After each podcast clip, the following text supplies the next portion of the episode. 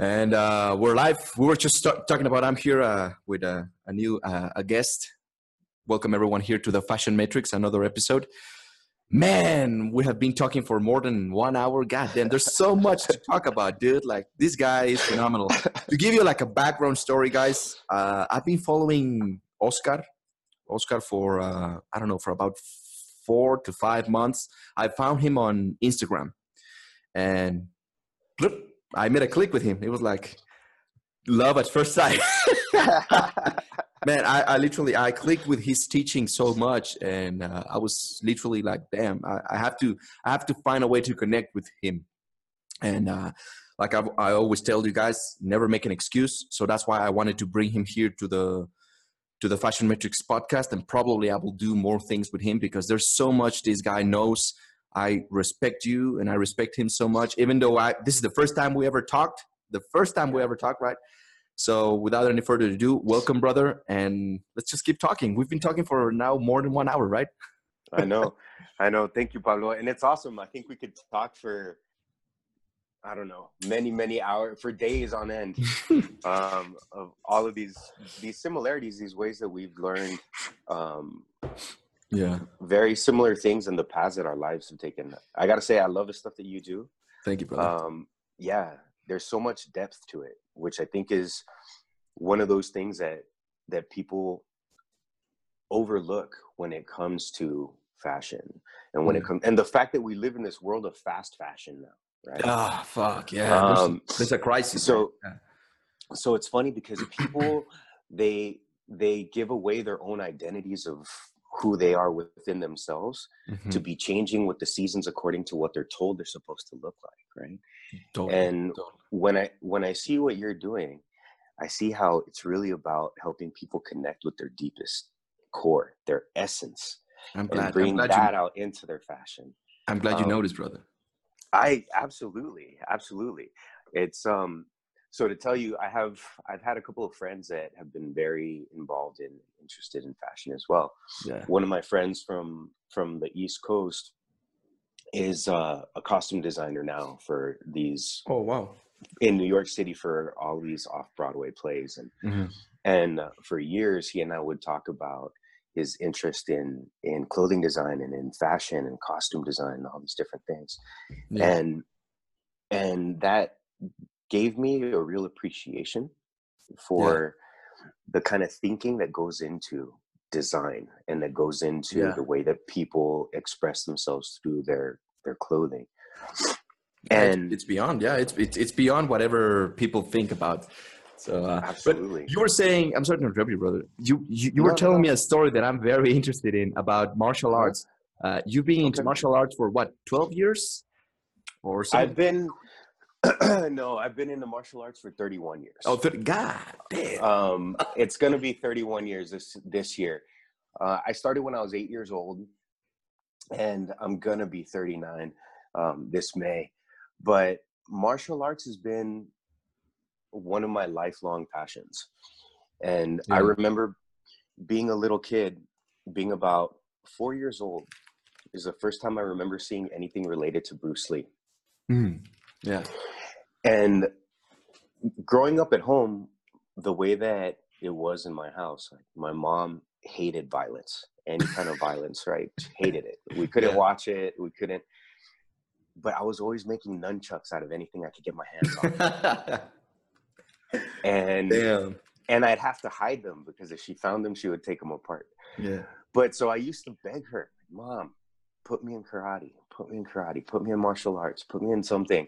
Yeah. And she refused to, and she would tell me in Spanish all the time, no, si ya eres muy peleonero, ¿para qué te voy a dar al, enseñar algo que, yeah. que te va a hacer más peleonero? So yeah. Like, well, no, you love to fight a lot as it is. Why am I going to put you in something that's going to make you more violent?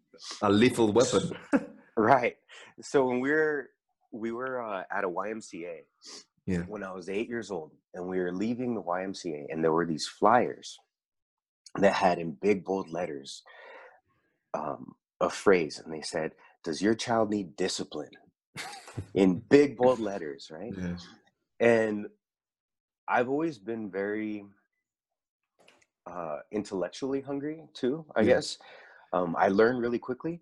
so in school i'd get into trouble because i'd finish Yeah. all of my work before other kids did and then i'd start trying to find ways to keep myself entertained Yeah. and so i'd end up getting in trouble right so my mom heard over and over and over again since i was little that i fought too much and that and that i needed discipline yeah, yeah. so when she saw those flyers she picked them up and it was like a little light bulb went on in her head And like, yep.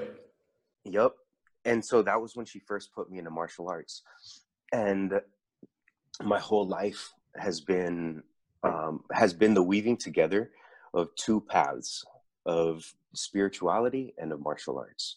And there's many places where those paths intersect in my. Exactly. I, I, I remember I remember uh, jumping into one of your live streams on Instagram, and it resonated with me so much. You were explaining how you must discipline yourself because I mean, for those that don't know, uh, you know that my my podcast is really just you know talking, and there's not uh, such a structure where like, oh, welcome, and what do you do for a living? Like we're just going back and forth, but um there's a lot of i think bullshit going on right now. There's like an awakening in spirituality for people.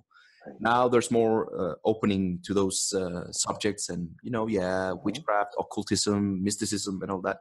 But at the same time i see a lot of misleading things you know people just uh, misleading others and a lot of bullshit.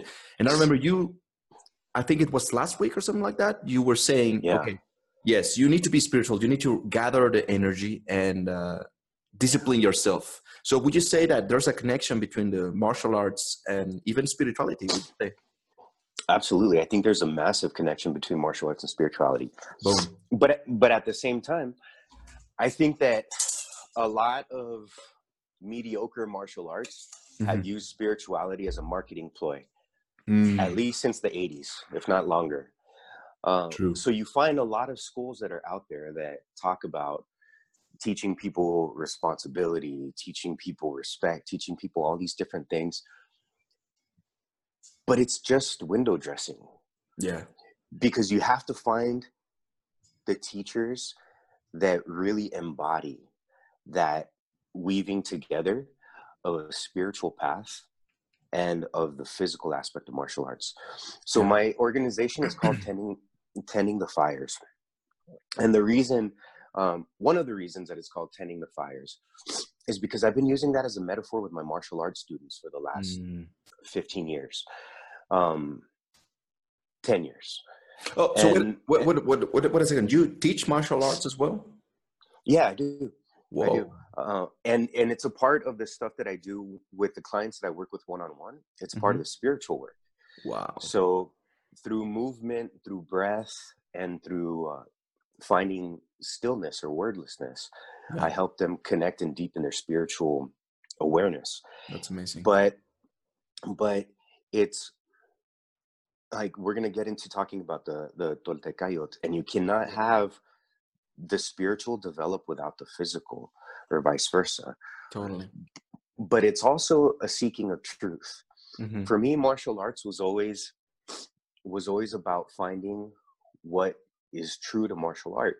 And so Mhm. martial art by essence is the arts of Mars, the arts of war. exactly yeah and there there's this misconception that i see among a lot of people out there that you can learn these let's say forms or fixed patterns or or whatever and, and get a black belt and that you're going to be able to protect yourself if you've never been into a fight it doesn't matter yeah I mean. Yeah. where where i grew up i would see you know i'd be training in in the martial arts dojo and then i'd go home and i'd see these little cholitos just like beat the shit out of kids with black Yeah. belts right whoa really damn yeah because the kids with black belts had never actually been in a fight exactly exactly so we were talking about the the experience right like there's a different dimension of wisdom and intelligence uh i i, I mean i don't want to say it to uh, let's just say it because this is something that i teach only to my students but I, uh, I've been teaching like there's four dimensions of of uh, reality. One is the the, the mental reality, the mental realm, right? Just pure intellect. Then the other one is the physical aspect, which is yes what you were talking about. Then there's the emotional um, Yes. realm, and then the of course the Spiritual. spiritual realm. So uh, you, what you're saying, what you're saying right now is just like it connects with everything, right? Uh, yeah. How how the hell can you be just focusing on one, but then you don't if you if you don't experience it, then I don't know how much you've read, but if you don't if you don't talk from experience, in my book it doesn't least, matter. Yeah, you're a piece of shit. it doesn't matter. I cuss well, a lot, bro. I cuss a lot. That's it's all good, man. It's all good. Um, it's one of those things that we live in a society now that that uh, I call a spectator society. Mm. People people think that by watching a thing, they have yeah. some kind of authority in speaking about the thing. But when it comes down to it, boom. If when they are tested, they're going to find that it doesn't matter how many hours of watching UFC they've done or how many how many like fashion magazines or yeah. or podcasts or shows they've watched if they haven't actually gone out there and done the work themselves yeah. then that knowledge they have is worthless. So yeah. people like to say knowledge is power. That's bullshit. Knowledge is potential power Whoa. Knowledge plus experience equals wisdom, which is power. I'm gonna quote you on that, bro. right on. that's right a good on. one. um, but that's one of those things. So with the martial arts that I studied, I was always interested, you know, more and more um, about what can be applied in a chaotic situation. Yeah. Because a real fight is chaos yeah, yeah. And the person, the person that controls the fight is the person that has the best level of comfort within that chaos or within that uncertainty. True that. True right. That. And so, so uh, in the in the stuff that I train, um, another thing too is that I've been training for 31 years. Um, when I was a kid, we couldn't afford to pay for belt tests. Mm. So so we couldn't afford to pay for me to get the the new belts, the new ranks as we yeah. ranked up. Yeah. And and my first instructor, uh, my first sensei that I was with for like eight years, he would let me come and train mm. without getting the colored belts. So there came a time where I would have uh, a lower rank belt but, but you were already a black one. Yes. Right. I had a lot more applied experience. Yeah, yeah, yeah, yeah, Than than the other people that actually came in with ranks. So at a very young age, I started um, disregarding the people that just show up with colored belts or certificates. Exactly. I started I started seeing that as something that's empty. Yeah. And and that has really informed the way that I see life in general. Like titles, mm-hmm. titles, degrees, all of these things, they don't matter if the person doesn't embody what they're talking about. Boom. And there's a lot of people that are out there that have advanced degrees or that have certificates or mm. titles in whatever it may be, but yeah. they don't embody what they're talking about. Yeah, that's true. Right? That's true. And so with this whole thing with martial arts as a spiritual path, like I used to tell my students, you have to learn how to tend your internal fire because there came mm. a point where everything that I was studying was was close quarter combatives, was um, the stuff that is taught in in like special forces, right? I used to teach tactical knife fighting seminars to law enforcement officers on the Whoa, East Coast. Damn. Um, with with my instructor. That's impressive. Um, That's impressive. And and we would go and we would teach um, these these like real world knife defense um, seminars to people that were black belts that had spent 15 20 years in a certain art. Yeah. And then we would confront them with the reality of what a street situation looks like. Mm-hmm. Mm-hmm. and i'd say 9.9 times out of 10 their skills were worthless wow. because they hadn't they hadn't tested them. Yeah right? exactly and so, what ends up happening in all areas of life in this spectator society that we have is that people accumulate knowledge and they accumulate these externalized, um, these externalized um, accomplishments or or um, these like socially ac- accepted mm-hmm. accomplishments mm-hmm. and titles, and they allow themselves to buy into the myth that Mhm. because somebody says that they're something that they are that thing Mhm. And the more you base your sense of self-worth your sense of power your sense of experience on what the people outside of you say the more you're setting yourself up for some really really difficult situations when the reality hits you Yeah. that you haven't actually put into Mhm. application Yeah. That's those true. things that, that you're supposedly learning and so so um i you know i spent my life training these different arts and and i would tell my students the stuff that we're training has very serious physical and energetic Yeah. and emotional components to it Yeah. and there's a lot of power that comes with this Yeah. like there's an immense amount of power in knowing how to essentially deconstruct another person's body Yeah. Right. And if you do not root that power with some kind of spiritual practice some kind of spiritual awareness Yeah. that power is a fire and that fire will consume Ah. you Okay. Okay. it'll burn you up and it'll burn up everybody and everything around you Yeah, that's true. and one one thing that i saw over and over and over again was that i'd be training with these guys that are phenomenal martial artists that are like like guys that are being hired by by the government to go and train people in special forces and in Yeah. different you know three letter government agencies right? Whoa. Um Damn. and and as martial artists these guys are amazing. As as like physical warriors these guys are amazing. But outside of that context many of their lives were very conflicted there was there was a lot of stuff that was that was like falling apart in their lives Man, that's what's um, happening. Yeah. well yeah and and it's because it's because they didn't have a way to root that to ground that they didn't understand Yeah. that they were feeding the fire and feeding the fire and feeding the fire without taking care of the fire Without without tending the fire. without tending the fire exactly. Oh. so it's like that fire that that you cultivate in you as as a physical warrior as a spiritual warrior because you can't be one without the other and be balanced yeah.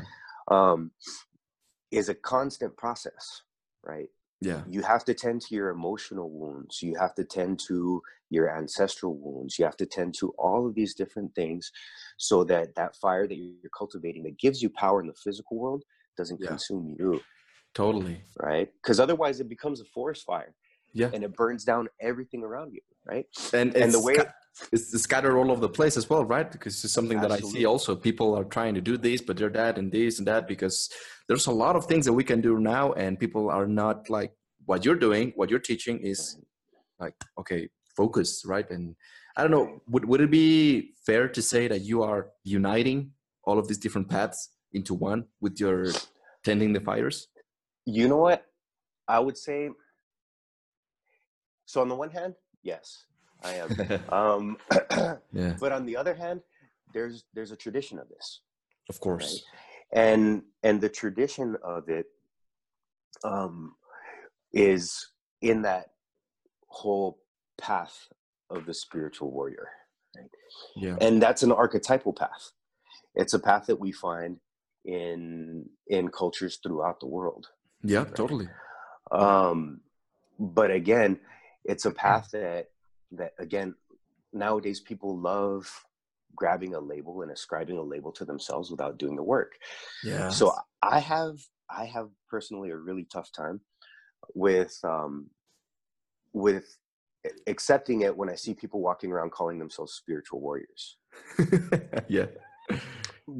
because to me that entitles a certain thing it means that you have an understanding Yeah. of what it means to be a warrior which is really an intimate understanding of violence and the violence within yourself.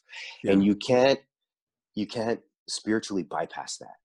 You can't create it as a as an invented um thing and say oh well you know i know what it means to be a warrior if you've never really faced violence. And it's hard to say that to, Yeah. to a lot of people. And there's ways there's controlled ways of learning how to approach that Totally. right? Yeah. it doesn't mean you have to run out and like you know do things like i did and like you know, go and train in the favelas in Rio de Janeiro just to see whether or not you make it out. Um, yeah, that's I, I, tend to be a little intense. Why don't you talk? Uh, uh, let Let's talk about that because as again, we were talking about for one hour and we were just going back and forth. You were explaining me your story. Now, uh, would you say that because you've been doing some crazy stuff, right? You were telling me the uh-huh. accident that you had, and uh, uh-huh. just being like a rebel in your family uh-huh. and in society and whatnot. So, yeah. would, I have a question for you. Would you say that it's necessary for your students or for people to go through those um, struggles? Like they they have to go through it, or can they go with you and get a mentor? And what you're trying to do is try them to avoid that, or what's your intake on that? What's your thoughts? So my my thoughts on that are that people don't need to go through the things that I put myself through. Mm. Um, the reason that I put myself through those things is so that I have an understanding and an awareness that I can share with them, so that they can avoid yeah. having to go through the things in the way that I did. Exactly. But at the same time, when I work with people, um, I do expect them to push well beyond their comfort zone mm-hmm. you mm. know um, and and it's something that i i communicate to them early on yeah that we need to be able to grow beyond the boundaries of what we've been told we are and what we're capable of exactly um, but there is a way to do that and still still be um let's say nurturing about it yeah right? okay. still be still be um because when i'm working with someone for me that person's well-being is my first and foremost concern right? Yeah yeah. I want to i want to see the people that i work with grow in mm-hmm. in the most powerful ways. I want them to connect with the essence of who and what they are totally. and bring that unique essence out into the world. Yeah. And in order to do that, a lot of the beliefs that were given to them need to get shaken up, need to get blown open. Totally, totally. You know, and, and that's chaos, right? I mean, that's a lot to to take in for a person. It's sometimes it could be it is really distressing and and uh yeah it is but that's another one of those processes of sitting in the fire right um, of of being transformed by that that yeah. fire like fire is such an incredible element and it's you know from the from the toltec perspective it's huehueteotl it's mm. huehue from ancient or old mm-hmm. and teotl spirit it's the oldest spirit right if we look at the the stories of the of the fifth sun every single sun the gods had to sacrifice themselves so that yeah. the new one can be born. where Huehueteotl is the only one that has never died. Exactly. Yeah. That fire is the only one that has never died. And so that fire as a metaphor is a very important one too. When people are working through their their internal wounds, their shadow issues, their um, their doubts and insecurities, mm. it's very much like they're sitting in a fire. Mm-hmm. And and the point is to teach them how to be in that fire and breathe through it and use it so that they can continue to transform themselves right yeah totally um yeah. and that fire is also this karmic fire it's burning up a lot of the things that need to be released different dimensions right? of, of energy yeah totally now Absolutely. would you say i mean i probably i know and because of what you just said you don't like labels right you don't like being labeled but not and especially if i mean if you're in the path of spirituality which is not even a path because i even when i say it i'm like the, the path of spirituality. Like, come on, man. right. Uh, like a path requires a point A, point B. When you're in the spiritual right. thing, there's no point A, point B. It's just the cosmos itself, right? But right. um, uh, so I know you don't like labels because the moment you identify yourself with something, is like you're making it smaller. Stop being that. Yeah. Thing. But would it be fair to say that you are a spiritual guide, a spiritual mentor? Because I want yeah the audience Absolutely. to understand. And I, I, want, I mean, guys, I want you to go follow. I've been recommending your stuff for everyone since Thank I've been you. following you. It's really Thank amazing. You. That's and awesome. You're, you're, you're bringing an awareness of something that it's being is getting lost. People don't realize your wisdom, which is the uh, old America's wisdom, right? The people, the first people in America, right? Yeah. All America, the ancient, yeah. uh, the indigenous people, and all that. It's like for me, the simplest way of understanding it or putting it out there is like the yoga of America. Exactly. Actually, exactly. And and the thing with that is that you know yoga comes from a tradition, a cultural tradition that is thousands and thousands of years old. Yeah. And and it's one of the um one of the like let's say originating cultures of humanity yeah. as we know it. Yep. Well, the Toltecayot is exactly the same. Yep. I mean, the the Toltecayot. We can say that the origins, right, of the of the Toltecayot, uh, are all the way back to when when maize was first being cultivated, right, eight thousand years ago. Whoa! Yeah. And and um, you know, we were talking about it a little bit. I spent my life studying these indigenous spiritual traditions and participating um, in in these ceremonies and learning from different teachers in these traditions mm-hmm. and and um, there there is this unifying aspect to the Toltecayot that is so powerful because there are elements of it that exist from the southernmost tip of the Americas, from Tierra del Fuego in Chile, yeah. to the northernmost tip of Alaska. Yeah. And and the old stories, not the histories. Yeah, the histories, fake news, man. Yeah, that's why the this is the fashion matrix. It's a fucking matrix. Exactly. Like, come on, damn. exactly. Yeah. So, mm. so the old stories say that the navel, the belly button, yeah, right, of the world is in what is now Mexico. Exactly. Right? That that's what and, it means, right? The name Mexico. Yeah. Yeah. Yeah. And so from there, um, the culture, the energy moves out and it spirals up to North America, which is Anahuac, mm-hmm. Mexico and North America, which is Anahuac, and then down throughout South America, which is called Tahuantinsuyo. Wow. And between the two um, is Cem Anahuac, which means the great land between the big waters. Mm-hmm. And these traditions for the last 500 years have been viciously attacked. These peoples of these traditions have been viciously attacked yeah, totally. through through physical and cultural genocide. Yeah. And that's true. That's something that wasn't accomplished by the colonizers in places like India. So India has a living tradition that people know, but so yeah. does Cem Anahuac. Exactly. But people do not know it. Nope. And pe- people don't realize that it is an entire technology of spiritual development, of yeah. the development of a human being. And it's a technology that's based on the understanding of the fractal nature of the universe, of the cosmos. Right? Totally. Damn. The whole idea that like we are the microcosm and we are um, connected to the macrocosm, to that, to the way that the the larger universe and the cosmos is.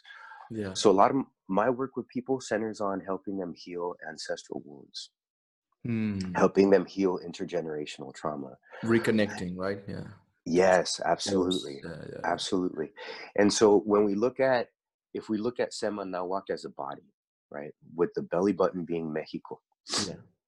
and you look at your own body your belly button and up is what is the aspect of you that's connected to spirit right? Yeah. Which in the in the Toltecayot is represented by the Quetzal bird or the eagle. Yeah. Your belly button and down is the part of you that's connected to the earth, to mm-hmm. matter, mm-hmm. to the instinct, to the animal aspect of yourself, which in the Toltecayot is the serpent. Yeah. Right? And the whole mm-hmm. purpose of the Toltecayot is learning how to bring together in harmony that serpent energy and that ego energy to become Quetzalcoatl. It's exactly Quetzalcoatl. Right? People don't. People think that it is a god, but it is a possibility. It's not. It's not. Yeah. Absolutely. I tell people. Yeah, yeah, yeah. I tell people over and over again, these things that that people consider gods is a very materialistic way of seeing the world. Yeah. And it's a way of seeing the world that has made us aliens in our own environment and in our own bodies. It has made us isolated from ourselves and isolated for, from everything else in existence. Yeah, that's true. Um, so Quetzalcoatl, I tell people, is a pathway, right? Yeah, exactly. But it's it's the same as the Christ is a pathway. Exactly. Yeah. You know, or the Buddha is a pathway. Exactly. And when people look at those things and they think, well, that's something outside of me that I could never come oh, close to. Yeah, uh, yeah.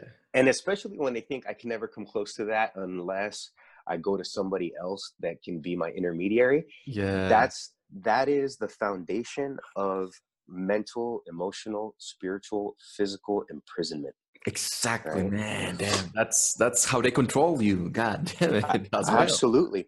Like, Absolutely. Follow that's me, exactly. my child. Come every Sunday to here, and I mean, and I will right. control you because I have the power, right. and only I have it, and I will share it to you if you pay me. If you don't, I do. Shit. Right. right. I mean, that's why the majority of the gold in the world exists in a tiny, tiny, tiny little area on the entire globe that is called the Vatican.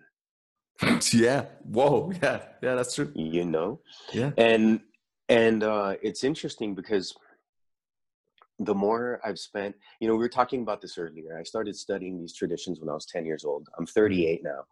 Um and and uh, I spent time with with shamans, with teachers, with healers, mm. um, from Brazil, you know, to um, to up here to North America. I live in Northern California now, um, and across the board, there's a, there's a shared story. Yeah, and there's also a shared type of art mm-hmm. and a shared type of of building. You know, mm-hmm. when people think of of ancient uh, Mexico, you know, they think of the pyramids, right? Mm-hmm. And and the pyramids, first of all, that's a colonized word for them they're not pyramids. They're they're teocalli, right? Mm. Kali, Kali from house, teo from teo from spirit, right? Teocalli, wow. houses of the spirit. I didn't know that, bro. That's amazing. Mm-hmm. And and those places, architecturally, are still a mystery with our technology nowadays. That's true. Right. That's true. So if you look at the Teocalli in Mexico, and you look at the mounds of the Mississippian mound building cultures mm-hmm. here in the United States of, the, of North Americas, you're going to find a bunch of astronomical similarities and a bunch mm-hmm. of structural similarities. There was a time at the end of what's called the classic period mm-hmm. of the Toltecayot, of the development of the cultures of Anahuac, where where the people just disappeared. They vanished. Yeah, yeah. Right? and that goes throughout the entire Americas, right? They yes. just went away. They, yeah. yeah, and part of what they did in that time that has been unexplained largely um, is that they took a bunch of these teocalli and they covered them with dirt, mm-hmm. right?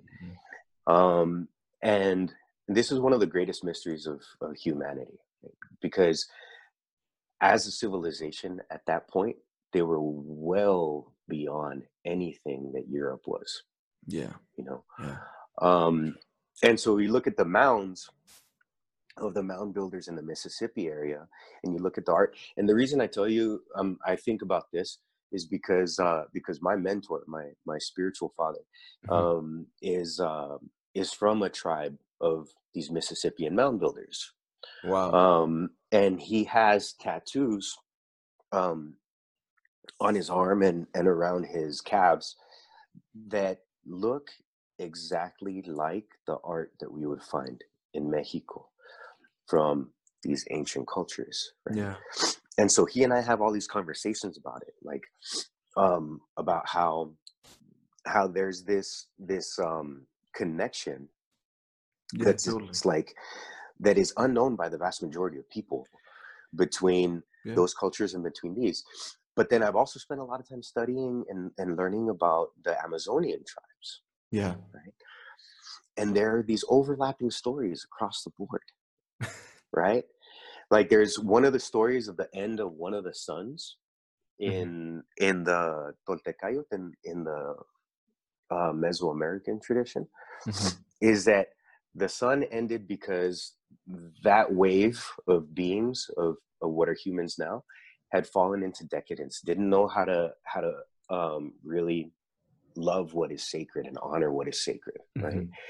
So they started destroying the world they started destroying the planet around them right wow. sounds kind of familiar that, yeah i was gonna say and that. damn and um and so one of the the creator deities the teot um or the teteo is Tezcatlipoca.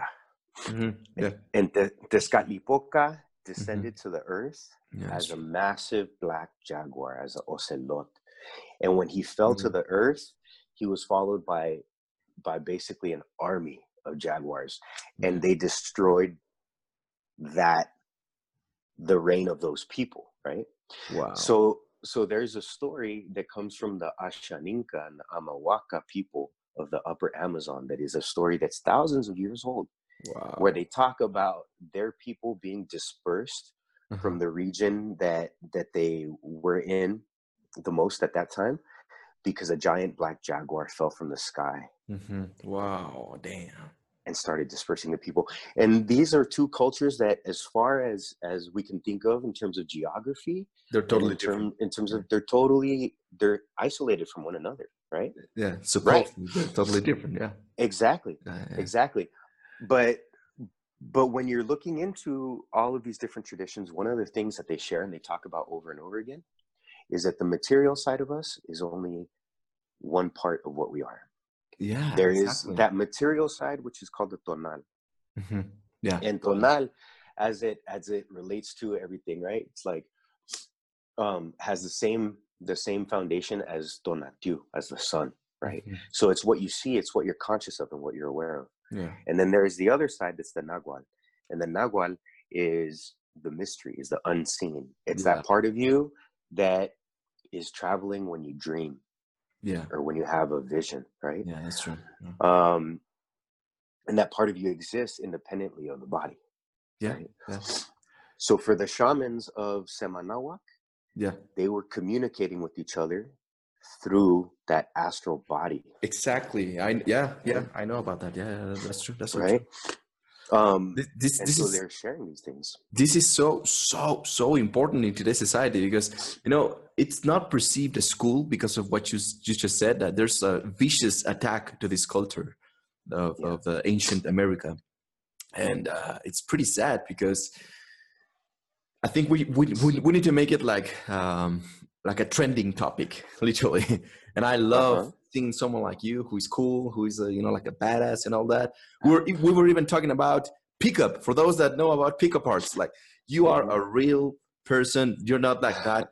Oh well, yes, my son. Like you are someone that can, pe- people can relate to because you have a lot of history to share, a lot of things to share, and I really do love seeing someone like you sharing all of this knowledge to the world. And that's exactly why I wanted you on this podcast. And I'm going to share the shit out of this podcast because people hear about this. The way that I think, and, and throughout my studies, uh, people might not see me as a spiritual person because I'm into fashion, and there's a lot of misconception about fashion. People think it's just uh-huh. about uh, superficial things, but even to understand how it all started, which I'm not, I will not get into that, but how it all started has nothing to do with super, being superficial. It's about mm-hmm. uh, semiotics, symbols. It's about spiritual Absolutely. aspects as well. The first, Absolutely. the first attire, the first outfit was in the form of tattoos, necklaces, all because it had mm-hmm. a spiritual aspect. So it Absolutely. has nothing to do with oh, uh, do I look okay? Do I look? It's nothing like that. Right. So I'm Absolutely. really deep into this, and throughout my studies, I understood that the only culture that shared the same architectural thing, the same uh, the same culture, the the same disciplines, the same mm, how would you say the same uh, gods, if that makes sense, like the same culture, the same things. It was Toltecayotl, right? It's the yeah. same throughout the whole America. They shared the same thing. Now, I was thinking about maybe Christianity, maybe even the, the Hindus and all that. It is like a it's a religion or a form, a culture, but within that culture, there's many different paths, right? Right. Like the Judeo-Christian, they have one path, the Jews, then there's path of the Christians, then there's path of different schools. In my understanding, is that Toltec Toltecayotl was the same architecture. They were they were sharing the same thing, which is why we see connection between Mississippi and the Amazon and the Amazon is like, right. well, they are the same thing. And I think that's something that we're lacking in today's society, which is why I believe, and I don't even believe, I know that it is something that we need to bring, right? We need people yeah. like you talking about this. We, we live in a world, in the fashion matrix, as I like to call it, the matrix, where everyone is uh-huh. just, uh, it's all about me, fuck you, we're so different. And to see these mm-hmm. cultures of ancient times that they were connected throughout the same yeah the same thing. They were all connected, even though maybe they looked a little bit different. Because I, I can mm-hmm. imagine that the Mayas look different from the Aztecs. The Aztecs look different mm-hmm. from the uh, uh, uh, from the Northern American cultures, and they would look uh-huh. different from the Amazonian people. Still, they were connected. They found a way to connect with the same thing because they found a different uh, dimension of understanding of reality. And now yeah. I think people are just separating. Everyone is separating. We see it in in in United States of America as well, right? People mm-hmm. like, oh, you know, you're Mexican, you're wrong, or, or you're black, you're this, you're like. There's a lot of separation, and if we bring if we bring this ancient knowledge of Toltecayotl, I think we could, uh, man, we could do some great things. yeah, right. I I agree, and and the thing is that like when when we're talking about different people, um, they all had their own cultural expression and their cultural expression was uniquely tied to the land where they lived mm-hmm. right um so yeah like you could find someone that was like a quechua person and the mm-hmm. way that they're dressed is going to be different than an inca and that's mm-hmm. going to be different than like than a chumash up here mm-hmm. or a karuk or uh, an apache right um and a lot of those names by the way are names that colonizers have given to these groups of people right like the aztecs their their name is the mexica yeah they right? didn't yeah exactly. um the yeah there's all these different ways that that these things are are misconstrued and and there's a lot of power to words and words cast spells they create worlds abracadabra that's right abs- absolutely yeah. absolutely and so so a lot of our learning has to be unlearning mm-hmm. um but um what's beautiful about the Toltecayot is is the underlying principle. Like the Toltecayot is is um is unifying because it isn't a doctrine. Mm-hmm. It's oh. a living thing. It's yeah. living culture. Right? That's, true. That's true. And at the foundation of that living culture, there's this idea that we are all part of a unified consciousness. A lot of these yeah. things that are super popular nowadays in these spiritual circles, right, um, are actually the things that that the the Toltecs have been speaking about for a long time, and a lot of it is about not getting attached to form or to the idea of of uh, yeah. some kind of like certainty or some something that's fixed, yeah. because nothing in life is fixed. Totally. So yeah. even for example, that when people think Toltec, they think about the ethnic Toltec. They think about yeah. the people of Tula in Mexico. Yeah, but but a Tolteca was a man or a woman that was on a path of knowledge. Totally. So there so there were Zapoteca Toltecas, there were Maya Toltecas, there yeah. were Mexica Toltecas, Apache mm. Toltecas, Lakota yeah. Toltecas, right? Um, and it, it meant a person that had that had made this commitment mm-hmm. to evolving as a form of consciousness to the greatest extent possible to connect with that unified consciousness that's right? so beautiful yeah.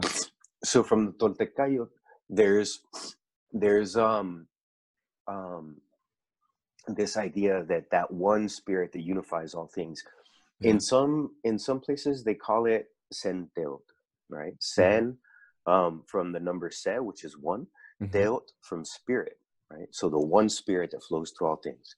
Mm. This is not a bearded man that's in the sky that's outside from you that you sit and you like mm.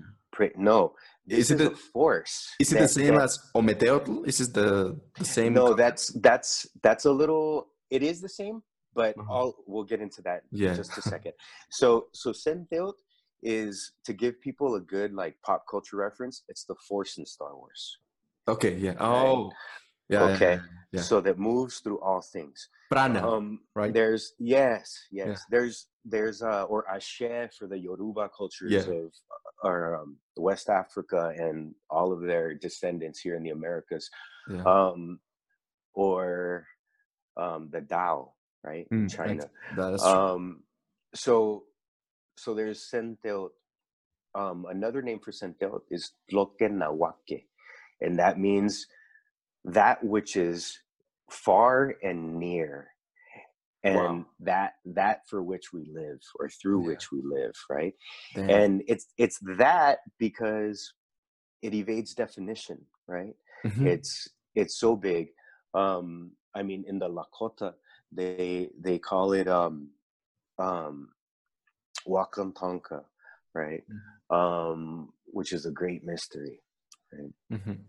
um and uh and we find again throughout right this idea right that that it is this larger thing that everything is woven from Yeah. um now ometeot is comes from a really really brilliant awareness yeah. right that everything that exists in the world exists because there are polarities Mhm. Yeah. right Yeah. and and uh ometeot is where ometeot where the one becomes two Mhm. right so ome is the number two and then teot is spirit right Mhm. so senteot becomes ometeot and that is the masculine and the feminine Mhm. right Yeah. ometeot there are two faces to ometeot one Yeah. Is Ometecuhtli which is the masculine the first masculine that- right? like first first lord or first father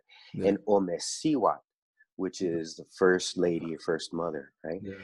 and between ometeot and omesiwat there is a third thing that gets Mhm. created because they're equal but polar forces Yeah. right so so there's no gender inequality or there's none of that bullshit they're they're they're they're equal but opposing forces yeah. and they attract and repel simultaneously Mhm. and between that attraction and repulsion movement is created Yeah. right Mhm. electricity is created magnetism is created Yeah. right and it becomes a third thing which is all of life right? Exactly. Yeah. so it's like like if we look at our life our life is the moment our physical life as we know it right now exists between the poles of birth and death Mhm. right um we understand hot because we have a relationship to cold we understand night because we have a relationship to day Yep. we understand um and it's not to say that things are binary it's not that but they're polar and Mhm. there's a spectrum that exists between one pole and the other Yep. Mhm. right um and everything can happen along that spectrum Yeah, that's right? true. everything does happen along that spectrum That's um and uh and so we say ometeot at the beginning and at the end of of um speaking in that sense right with with having um um the sense of honoring the spirit and and like bringing the messages of the spirit into the world because through that ometeot spirit becomes matter Mhm. the spirit can evolve evolve into matter and in the old stories ometeot omesiwat and are the creators of Yeah. Oh, people of everything yeah. You know? Yeah. um they created they exist in the 13th heaven which is called Omeyocan Mhm. and that's where they created all of what we What live we- with and yeah, exist with now That's. Yeah, that's so You know? Now, Yeah. uh, you you have just to wrap it wrap this up because I know that you have you're very uh, busy and you have your clients and whatnot. But uh, I hope Uh-huh. we can do this again, man. Just wanna absolutely I don't know if you want to share this story or not because you were sharing it with me Yeah. about like the breaking point that you had and how you were connected into this uh, this path of spirituality and how you're able now to share all this beautiful knowledge and help people Mhm. you know heal themselves. You're a healer basically right? Uh, you were speaking to me that you were in jail. I don't know if you want to talk about that a little bit or not because yeah. I know people were gonna they're gonna feel like everyone is going through a struggle right? I hear it with even even something as simple as fashion. I see my my clients struggling breaking out of some bullshit that they're having that anger that they hold within themselves that opinions of others like oh i can't do this and they had a breaking point, and I think that you had a beautiful experience. Uh, mm-hmm. I, I, connected with. I was like, "Whoa, that's beautiful." Mm-hmm. Yeah, absolutely. Um, so when I was uh, when I was like in my mid-teens, when I was like 16 to when I was 21, I went through a really, really hard phase in my life. Mm-hmm. Um, and um, and during that time, I struggled a lot with depression mm-hmm. and a lot of rage, a lot, a lot of anger. Yeah. Um, so there were a lot of things that I went through, you know, being being um, the son of um, of a single mother immigrant um, from Mexico to the United States, mm. um, and seeing a lot of ways that that um, or actually seeing a lot of and going through experiencing a lot of uh, emotional and physical violence. Yeah. Um, like growing up, um, and uh, and all of that's very tied into the kind of um, ancestral wounding that I help people deal with now. Right? Mm-hmm. Um, so my mom's an incred- incredible, amazing woman. Right? I owe everything to my mother. Um, and um, and when I was a kid, um, I got to see the struggles that she went through with um, with my father, uh, mm-hmm. who was someone that was basically torn up by alcoholism and by by this rage, yeah. and and the rage found a home um, through him with his kids, with his family, right? Mm. Um, and so he was. My parents split up when I was about ten years old, um, and I grew up always feeling that that anger, right? That was related to the things that I had gone through with him and in my community and things that I'd seen. And it just, it built and it built and it built.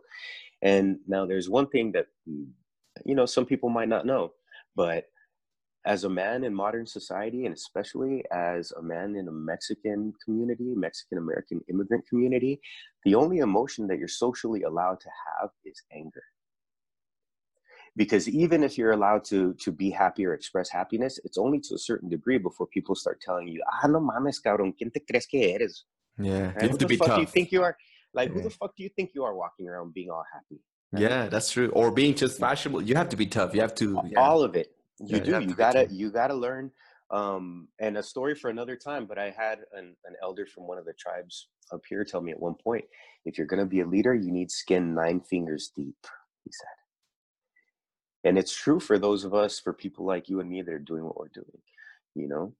Um but um but so i grew up with a bunch of this this anger right? And um and when i was yeah like 16 through 21 that anger became my identity. And uh it was the only place where i felt powerful. And i wouldn't let people see the other side of it which was that i was massively depressed? Massively i felt totally alone and totally isolated there was a lot of shit that i wouldn't talk to anybody about that i could barely make sense of on my own right mm. um, and so right around that age what happens you're carrying all of this wounding yeah. and and you've got nowhere to put it so you let it out on the world through being angry right mm-hmm. but every time you do something that's harmful to the world you're harming yourself as well right and so you're isolating more and more and more and so the cult the curse i would say most definitely of of uh, of my family of our people of our times is that we do not understand how important it is to know how to grieve mm. and our go-to for all the grief that we carry is to get fucked up mm-hmm. yeah. right so you just throw a bunch of alcohol on it Mm. So I started going down this really self-destructive path. Um, and uh, and then I threw alcohol in the mix. And then I and then I threw other things in the mix. And along the way, um, I figured that I didn't really matter to the world. Yeah. Right? Like nobody gave a fuck, right? Like yeah, there was, um, there was my family, but there was a lot that I always carried that I kept from them, Mm-hmm. right? And so, um, so you know, if I was gone, then then it wouldn't really matter. Right? Yeah. Yeah. And I started um like really kind of let's let's say dancing with or courting this idea um of suicide. Mm-hmm. Um but I would never do it outright, right? Because if I did it outright, then Yeah. what would that do to my family, right? Yeah. So I started doing riskier and riskier things. Yeah. because if I somehow died of an accident or of whatever, right? Mhm. Then, and these are the the fucked up ways that you that you come up with in in your own mind to justify really Yeah. just carrying a whole shitload of pain Yeah. and and not knowing what to do with it, right? Um, and and again, that cultural curse that we have of te lo tienes que tragar, right? Yeah. You can't let anybody know what you're going through. You Yeah, just got to choke yeah. that shit down, right? Yeah. Um, and pretend like whatever, like you're the tough guy, like it's not not hurting you. Um, so all of this came together, like came to a head when I was 21. Um, and and that year I got into a whole bunch of trouble. Um, I ended up in the hospital a couple of times. Um, and uh just kind of in and out. But but um for a couple of things that could have been a lot more serious than they were. I was actually very someone's been looking after me. You know? Yeah. um or actually it's like it's it's more of a cast of characters but Yeah. but um I, I know what you're saying, brother. Yeah. yeah.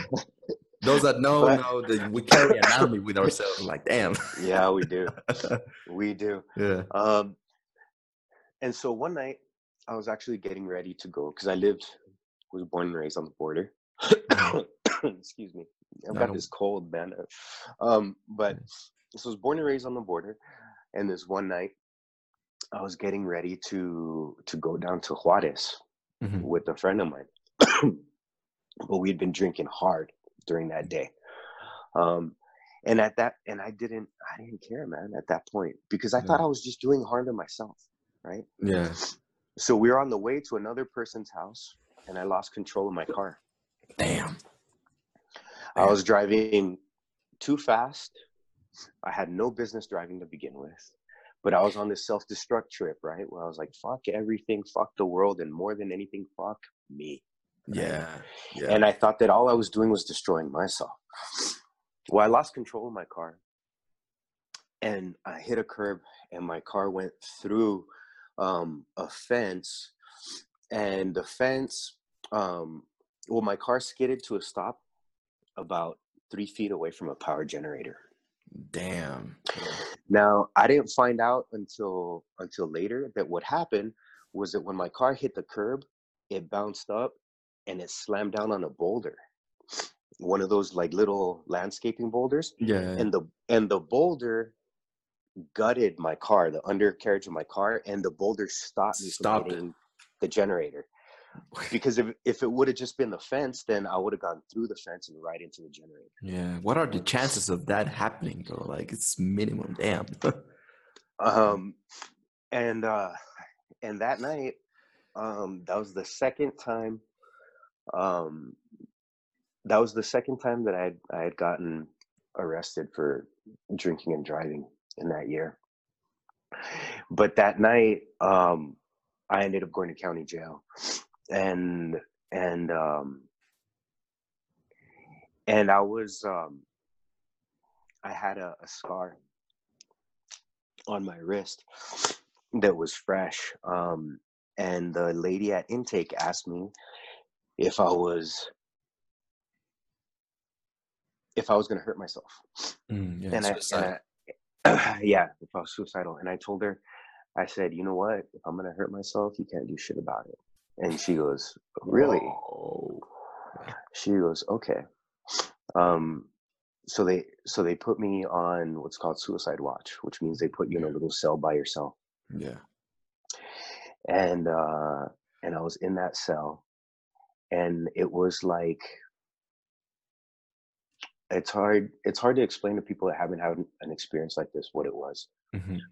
But it was like all of a sudden I had this vision and this vision was it was like a felt thing it was in my body and i was having something clearly communicating to me and i was seeing the path that my life was on mm-hmm.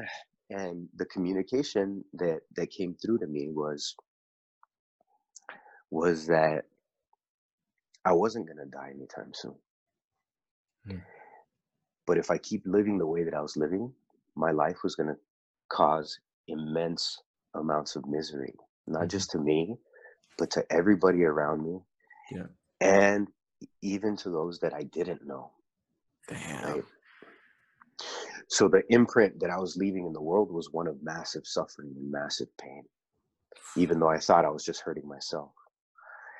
And um, and a part of that vision was that I kept seeing in my mind this little boy and i didn't know who the little boy was and it, and it's not like one of those oh it was my inner child it wasn't that mm-hmm. it took it took me years um to figure out what that was about yeah. and and like years of ceremony and years of working with with like really um talented healers and teachers to finally be like oh that's what that was mm-hmm. okay um but i kept seeing this little kid and what I couldn't remember because the night was in chunks, right? I, I couldn't remember what the circumstances were around the accident.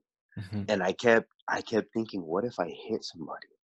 Yeah. And that was the first time it had ever really hit me like that. Right? What if my self-destructive bullshit behavior Kills led to me killing somebody innocent? Whoa. Right? No.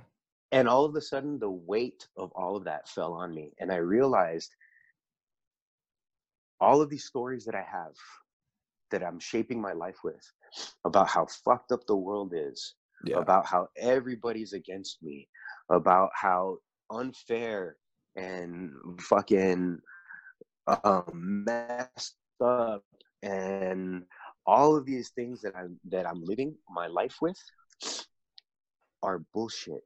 If I if I'm using them as an excuse, yeah to put the lives of innocent people at risk. Yeah. And and uh, I was telling you, it was a really interesting experience because it was kind of like I was in this like cocoon of stories, and all of a sudden I became aware, right, of all of these stories that had become my prison. And then it was like that cocoon like ripped open. Yeah. That's right? a great analogy. And and when it ripped open it like fell to the ground and i fell to my knees and wept and wept and wept and wept and i have no idea how long i was in there weeping but i was praying at the same time and i was pleading and i was saying i don't care what happens to me just please don't let me have hurt anybody else just please don't let me have hurt anybody else and as i was going through this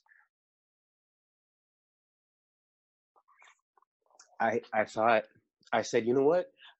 I'm gonna I'm gonna like plead guilty to everything, whatever they they have on me. I'm gonna like I'm fucking tired of living this way. I don't want anybody to bail me out. I don't want I don't want anybody to get any lawyers. I don't want I did this shit. And from here on out, I'm taking full responsibility of who I am and where I am, what I'm doing. Um and uh and as I sat there just in that kind of prayer, um, I had again this really clear awareness that said, you can keep going down this path and you're going to lead, your life is going to be a living hell. Mm-hmm. Or from this point forward, like your life is a gift yeah. that we're giving back to you and the way that you become adequate for that gift the way that you become worthy of that gift mm-hmm. is that you spend the rest of your life figuring out where this comes from, where this fucking poison in you comes from, yeah. and you heal it and you dedicate your life to helping others heal that same sickness. Yeah. Um and um and that was the massive turning point in my life. And and um I remember I went in front of the judge and I had five charges against me. And when he read the the last charge, and none of them involved hurting somebody else, mm-hmm. I just I breathed this like massive sigh of relief. And yeah. he asked me, he said, he said, "How do you plead?" And I told him guilty across the board. And he looked at me like, "What?" Yeah. And and it was funny because there were twelve guys before me, and they were all innocent, right? Yeah, everyone was funny, right? And so he had gotten to me, and I was at the very end, and he was like, How do you play? And I said, Guilty. And he said, Really? He said, You're not even going to try? And I told him, I said, No. I said, I did what I did, and I'm tired of living like this. Wow. And and he said, Well, he said, make up something. Uh, anything, he said, so that I don't throw the book at you. And I told him, I said, No, you gotta throw the book at me, throw the book at me. Wow. I said, but but I'm not I did what I did. And he ended up dropping three of my charges and he gave me the minimum sentence for the two that he couldn't drop. Yes. Which turned out to be 60 days in jail. In a in a in a county jail. It was like yeah. minimum security wow. situation. I just read a bunch of books, did a bunch of push-ups, and visualized what my life would be when I got out. And and that day when they took me back, they put me into my cell and then they transferred me to the cell next door and i walked into the the cell and there was a guy there that was reading a book by carlos castaneda called tales of power. Yeah. And without saying anything to me like a couple hours later this guy closes the book he sits up and he looks at me and he goes you need to read this and he hands me the book. And i had read that book i not that book i had read um, the first book by castaneda when i was 14 and here i am seven years later and he hands me this book and i'm like yeah. what the fuck like yeah. what's this book doing here and i started reading the book right um and the guy went away right you were telling me that guy, you didn't yeah. know his name you didn't know who the mm-hmm. fuck he was like yeah no no so we so angels exist of course what people think um and totally. they show up through people in these very interesting ways and, but yeah. um and the other time was in rome you and i got to talk about that yeah at, at another point and but, but another, another, another one of these situations, yeah, in Rome. Um, but anyway, so the guy hands me the book and and I'm sitting there and I'm reading the book and I remember he looked at me at, at a certain point and um and I like looked up from the book because I was like, "What the fuck is this guy looking at, right? and I, I mean, I was all like, yeah, uh, weird yeah, out, like what the fuck? Totally, right? and and he looks at me and he says to me, he says, you know, he says, when I look at you, he says, I see a chief sitting on top of a hill looking out over all of his people. And I was like, wow. All right, dude. Back to my book, right? And then and then uh, they came and they got him and they moved him out of the cell. I never mm. found out who he was or what. Yeah. But what really hit me with that book um, was this idea over and over and over again, right? Because like Carlos is going through all his experiences with Don Juan, with his teacher, and and his teacher's telling him how he's basically created this world mm-hmm. where all of his limitations are his own creation, right? Yeah, exactly, totally. Yeah. And and so what hit me was, dude, my life fucking sucks. because I made it that way. Yeah, it takes balls recognizing that. Yeah, and and and at the same time, it was the most liberating thing, yeah. right, ever. Because once I realized it, I was like, well, if my thoughts and my beliefs have created this reality, then my thoughts and my beliefs can create a very different reality. Yeah. Right. And the sky's the limit. Right. And and I thought like, okay, so what's the big lesson of that book? Right. To me, it was like Like, ¿por qué vale verga mi vida? Porque eres bien pendejo. and and so like yeah, now, like the the video series that, that I've been doing on Instagram is called yeah. Pendejutes, right? Yeah. Pendejo. Oh, that's and exactly. it connects to that. It connects yeah, the, to, to that that realization in my life at that point. Ponte but I was able to see it exactly. I was able to see it from a distance perspective and see yeah. and realize like my beliefs are not who I am. Right. Yeah. My circumstances are not who I am. Yeah. My my history is not who I am. Right. Who my family are is not who I am. Right? Who the world has told me I am is not who I am. Yeah. And so over the next, you know, month and a half in there, um, I started visualizing what my reality would be. Yeah. So I came out of there. I went back to college. Within a year and a half, I had already um, taught myself another language. I was on the dean's list at the university, and I was in a program that was that was gearing me towards graduate school.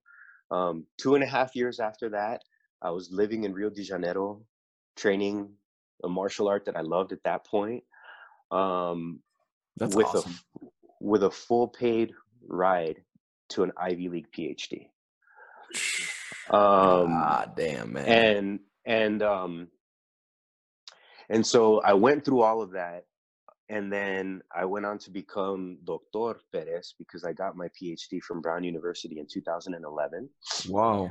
Um, I didn't know. I, I, I, didn't know that, bro. You didn't tell me that. That's that's amazing. Yeah. yeah, I got my PhD in 2011.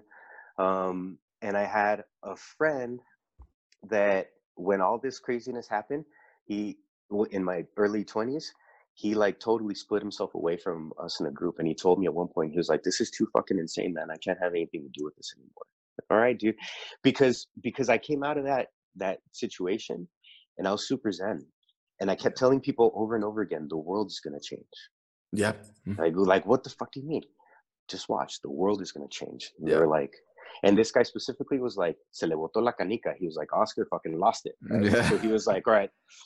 So after I finished my my PhD in 2011, I got a contract to teach at Harvard for two years. And and I taught there for one year. Yeah. And then I left so that I could move out to California and create Tending the Fires, which is my organization.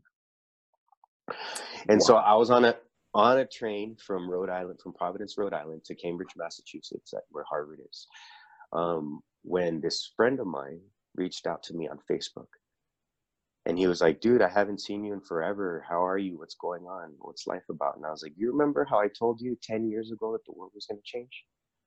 He's like, yeah. I was like, I'm on my way to teach my class at Harvard University. Yeah. Exactly. See, the cat liked it and and I told him I was like, I got my PhD from Brown.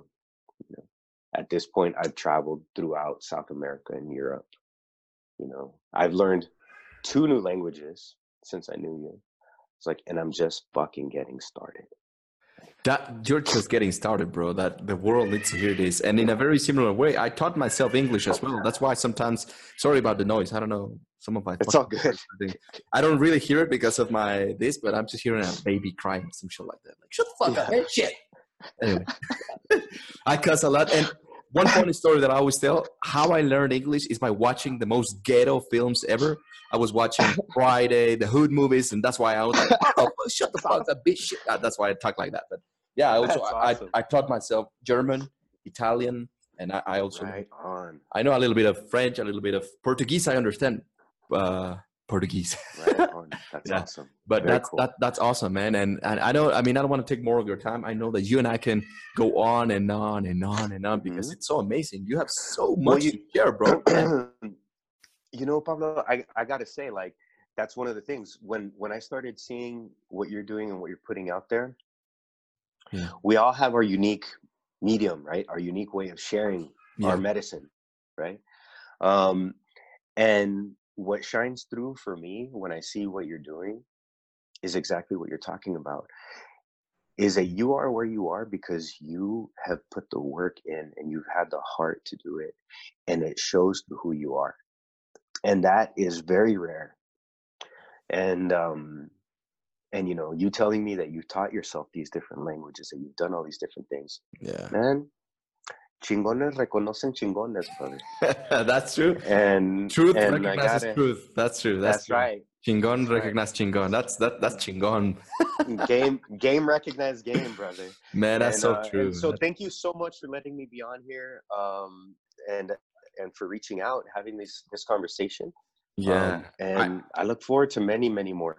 I I, too, I I also look forward to doing more of this stuff. Uh, if we can, I mean, there's so much. My mind is right now. It's just like thinking about so many things you can we can do together. Because I know that at least for my part, from my audience, the people that been following me, I know that they're gonna resonate with you like a motherfucker. You have no idea, and you're gonna get a lot of new clients. I'm telling you already. I already know that there's a lot of people that are gonna tell you like, "Hi, Oscar, can you teach me all this and all that?" And it's pretty amazing.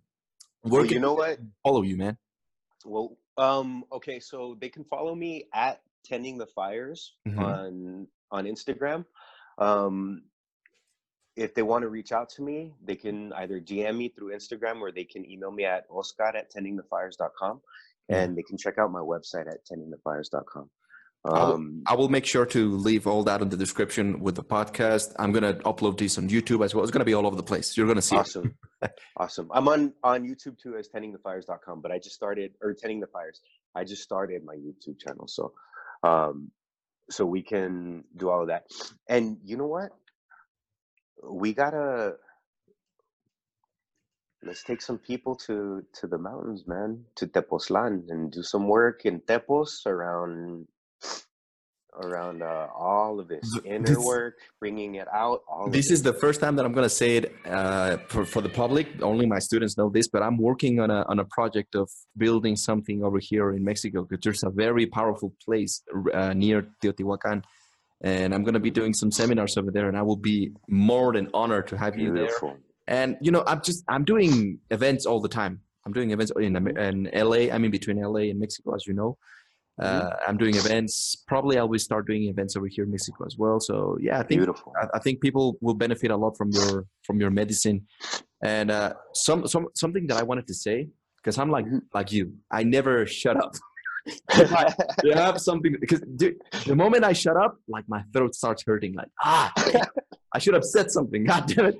Uh-huh. of course there's something that i like to call classic communication where you know you calibrate. I mean i'm not going to be talking to an old lady and like fuck you bitch like, oh, come, come on I know, right?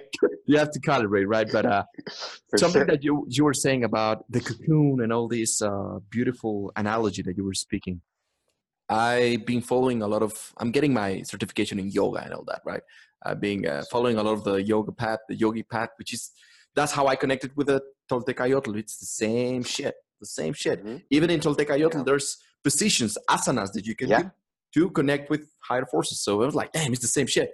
But following the path, yoga came from uh, from Adi Yogi, you know, Shiva. Mm-hmm. Shiva think people think that it's an entity. It's not. It's beyond words. And uh, Shiva is the the god of destruction, right? People think that it's that. And it, I it connect. I resonated with your story so much, brother, so much, which was destroying a world, an old world to create a new one. to create a new one. And that's exactly what Absolutely. what we're doing. That's exactly what you're doing. I know that. And i look forward to even even i want to work with, with you as well man. So if i'm gonna reach out to you i'm gonna i'm gonna do some healing with you as well because i'm always open. You you learn so much stuff. And one of the things that i don't Mhm. like about people is that i hate the word humble because the actual root of humility is bullshit. I mean Uh-huh. like the etymology of humility is like dude no. Uh-huh. I like saying another word like grounding yourself, connecting yourself, Uh-huh. reconnecting yourself, and all that. Right? I've been learning so much and all this and that, and now I can do. Chan- I I was taught how to channel spirits and all that. Still, when I see you, I'm like, I'm just a little kid. I know nothing. I'm just a little bitch ass who knows nothing. and I think that that's an ability that everyone needs to have in today's society. Everyone thinks they know when they don't know, and they get lost even my own students because they have youtube they have people like you on instagram they have blah, blah, blah, and they're like oh i know about that. I know about spirituality. Oh i know about yoga. Man you don't know shit. You don't know shit. And even if you think you know just like uh, who was it? Socrates she used to say that. Oh, the Uh-huh. only thing i know is i know nothing right? Absolutely. only now that i'm 30 years old can i truly understand that yeah i know nothing. And Yeah. i, I want to learn from you man. I want to learn from you. And and if you have at any point you want to learn about imagology the science of image, Absolutely. I I'm here, definitely man. do. to, to learn how to create your avatar within the matrix and all that. That's pretty fucking awesome. That's super awesome. And yeah. and you've you've really opened my mind to the to seeing that in different ways. And that's many conversations um to have. Yeah, but, we're gonna have it. But yeah, I really appreciate everything that you're that you're doing out there, man. And I can't wait Thank to you, bro. to be able to to meet in person, to be able to calibrate this, we to will. be able to hit some focus mitts. Yeah. um, you know. Yeah. Um, we, we, will meet. I already know yeah. this. Uh, you know it. I, there's the energy yeah. cannot be denied, and, and we, we, will meet. We'll be doing some crazy good shit, and uh, yeah, yeah. Well, man, we can have so much to say, so much going on right now. I don't want to take much of your time, but again, let's connect at some other time, man, and let's continue um, healing the world in our own path. And uh, got it. Before you, I mean, I, I want to talk to you after we end this recorded uh, session. I want to talk to you, so don't leave, please. Okay. So uh, for those that are listening to this and that are going to watch this on the YouTube and so on, thank you for being here. This is the Fashion Matrix. Remember that I am Pablo Rivera Espinosa de los Monteros. That's right. It's a long guy's name. That's awesome. and That's awesome. Uh, uh, this spot this podcast is uh, sponsored by style systems. Remember it's an, an, image business. We covered everything that has to do with image. Image is communication is perception. Once you understand what perception is you understand that understanding image and working upon your image is literally working upon your own reality man. It's pretty fucking amazing. So you can find me at, at style systems all over the place. Just go to google type in style systems you will find it. And don't forget to follow my brother oscar tending the fires. He's doing some phenomenal work I'm to work on that as well, and I will show you my my uh, my path on how he's working with me. It's to be pretty amazing. So thank you for being here, and I will hear you on the next one.